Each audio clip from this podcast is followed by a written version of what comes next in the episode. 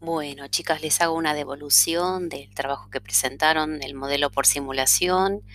Estoy mirando el trabajo de ustedes a la vez que les estoy eh, eh, compartiendo este audio. A ver, bueno, em, cosas muy interesantes del material que presentaron.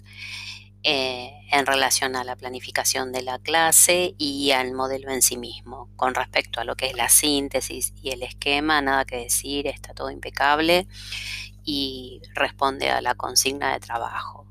En relación a eh, la planificación del modelo por simulación, eh, bueno, también está muy bien. Las felicito porque han enunciado muy bien los objetivos los objetivos específicos, que es un punto muy importante porque de acuerdo a los objetivos que nos proponemos en una clase, seleccionamos los, los, recursos más atinados, eh, los, eh, las actividades pertinentes, eh, así que están muy bien muy bien expresados, solo que algo escasos.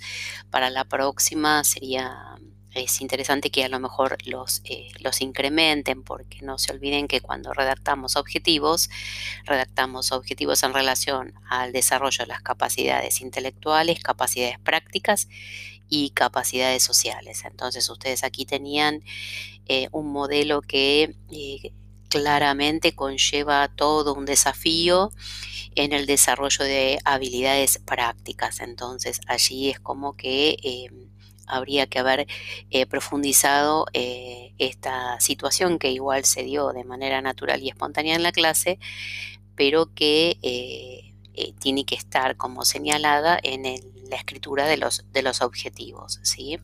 Entonces, objetivos en el desarrollo de las capacidades prácticas para un modelo por simulación. Bueno, la entrevista está muy correcta bueno, muy interesante también el desarrollo de, la entrevista. Eh, bueno, también creo que da para otras clases, ¿no? Como para incrementar un poquito más ese contenido que, que resulta de interés como para seguir eh, avanzando.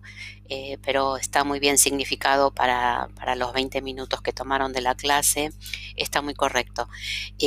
después en relación a las diapositivas que están hermosas y tienen, bueno, la mucha calidad y atractivo visual por las imágenes que ustedes seleccionaron, tengan también eh, un detalle a tener en consideración, eh, el tema del tamaño de la letra, que a veces nos olvidamos que en los Power, bueno, usamos a lo mejor eh, un Arial 12 o las diapositivas tienen que tener poca escritura y con, con, un tamaño un poquito más aumentado.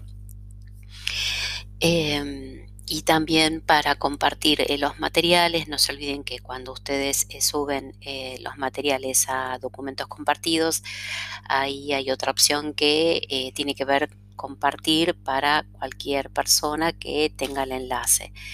Bueno, eso es un detalle que, que los docentes tenemos que estar como atentos para que cuando los alumnos hagan clic puedan hacer digamos, tengan el acceso garantizado eh, de los documentos que allí comparten.